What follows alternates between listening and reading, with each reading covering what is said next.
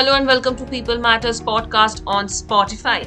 This is Sudeshna, your host, bringing to you the best insights from guests across the globe and industries. Today on the show, we have Kavita Vishwanath from JFrog. Kavita has held a number of leadership roles in companies, namely Microsoft, Flipkart, and Oracle. She expertises in sales and B2B strategies.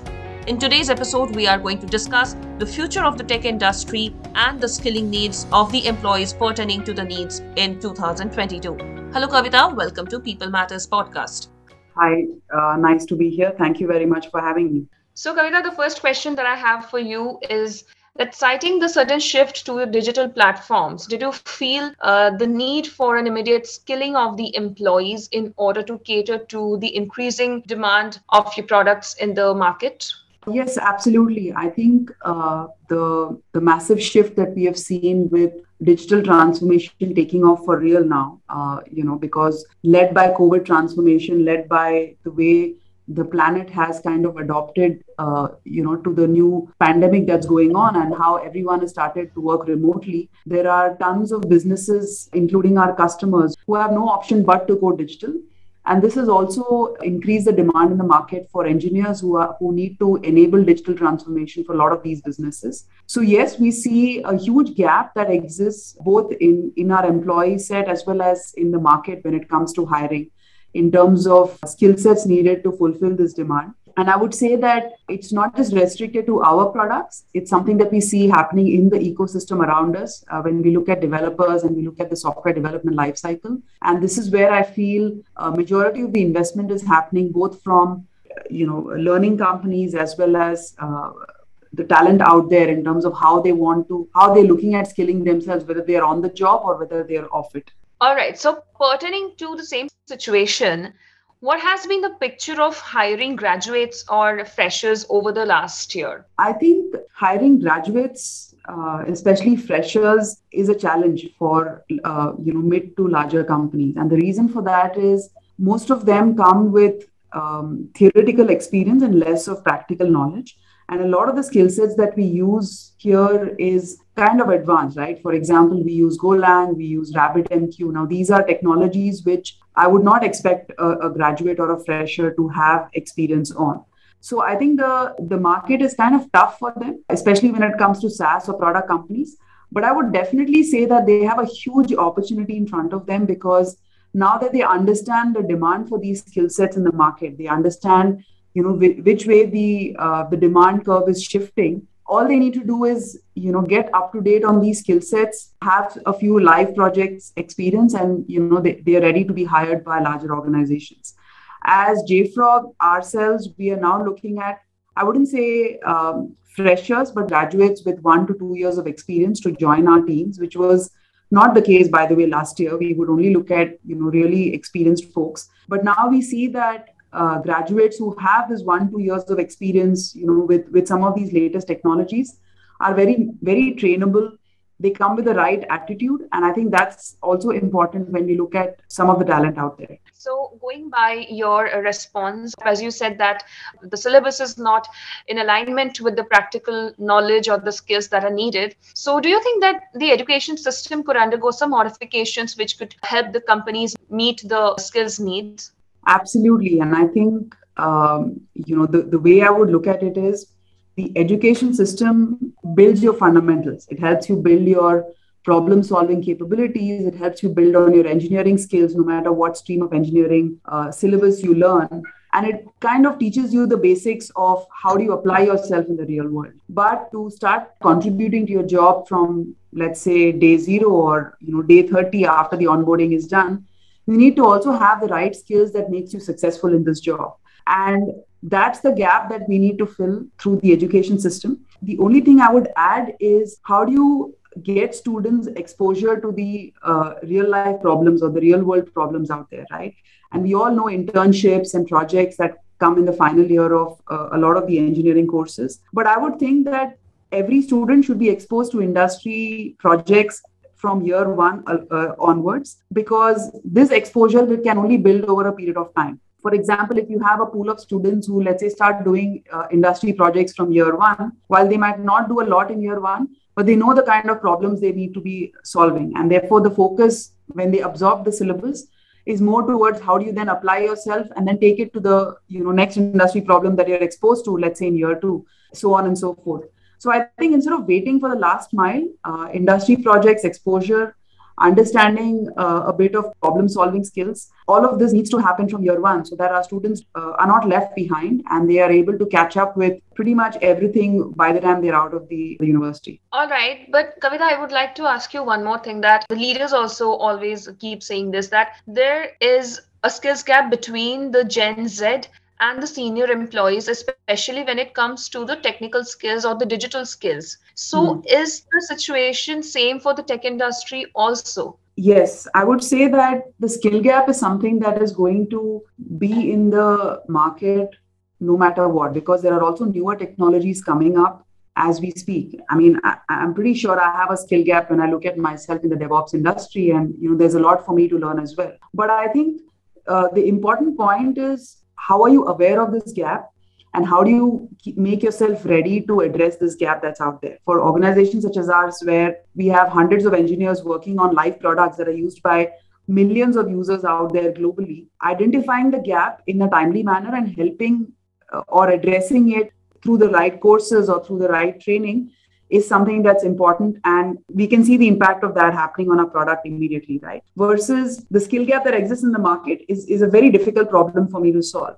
So if we are able to address the market skill gap through some of these programs or through a, a difference in the education system i think that's something that that will take a longer time to do. But in the short term what we could do is you know look at let's say the experienced folks or the lateral folks in the market and look at our own employees and address that gap you know through courses and training and other programs that we build over the course of time.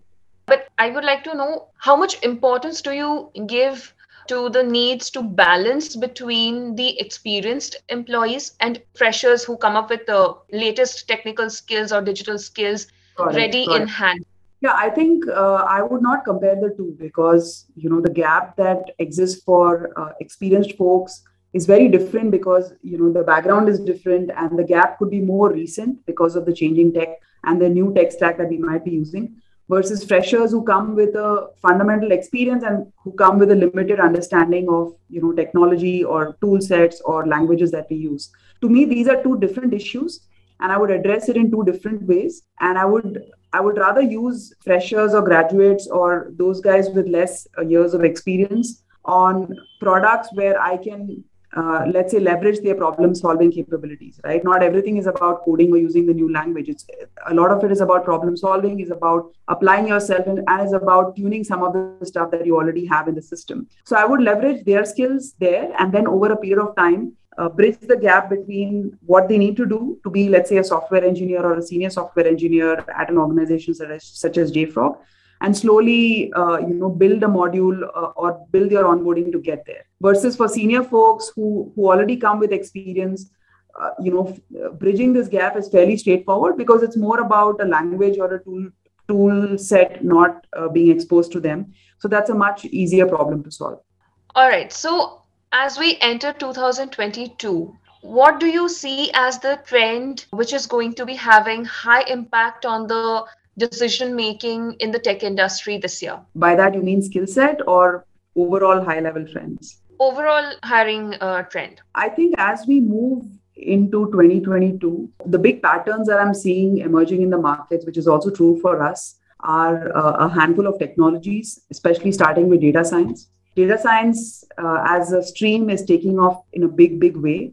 And therefore everyone should you should try and pick up a data science skill to see if that's something that aligns with the rest of their capabilities right? So that's one thing that's definitely emerging. Even in our products when we think of you know the roadmap ahead data science is an important lever or an input because we look at how do we use all the data that we collect through the different tools that we have? How do we use the large metadata and and you know make sense of it so that businesses can start leveraging some of the intelligence behind it. So, this is something that's emerging in a big way. The other thing is uh, cloud computing. And this is something that ha- has been around for a long time, but I would say that cloud native technologies have picked up in a big way over the past couple of years, and this is going to continue over the next couple of years as well. The third thing that we are seeing uh, happening is IoT related technologies, both at devices as well as the, at the software level. Now, IoT is something that is also emerging. But what's changed about IoT is the demand in the market, is the fact that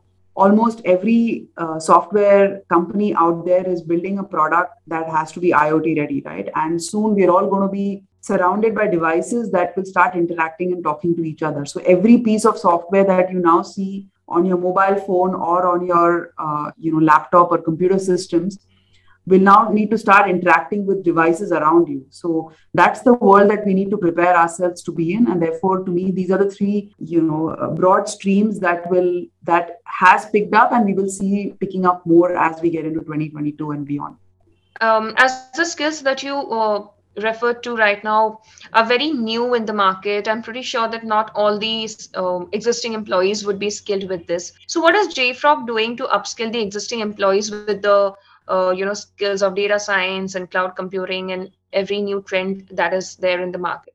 Two things. One is um, you know we we have a very on the job learning kind of a program which is through personal development plans where we identify the skill gap in each and every employee and we have a very personalized plan for uh, every individual to bridge that gap, right? It could be through formal training, it could be through our own academy courses. We have a JFrog Academy that we use, uh, that we have a lot of content on that we leverage both for internal as well as external training. So that's how we address it. All right. Uh, so the last question, Kavita, that I have for you is that as a leader, what would be your suggestion for all the tech employees across the world, which may help them in 2022? I think um, if if you're in the technology world and if you're uh, if you're if you take your career seriously you need to be two steps ahead of where technology is. You need to be completely in sync with where the industry is moving. What are the skill gaps that you have as an individual and you know what is it that you want to build your future in? Technology universe is is very very vast. And if you don't identify your niche or your spot there it's very easy for you to get lost. So i would say that look at yourself look at your strengths understand and know where you want to be and then build a path towards that either through bridging your skill sets or picking up the right roles so that they give you the right exposure to uh, to build skills needed to be successful. Thank you so much kavita for joining us on the show. It was great hosting you. And honestly i believe that your comments were highly insightful for our audience. Thank you so much. Happy to have been here. Stay tuned to people matters for more such podcasts. See you on the next episode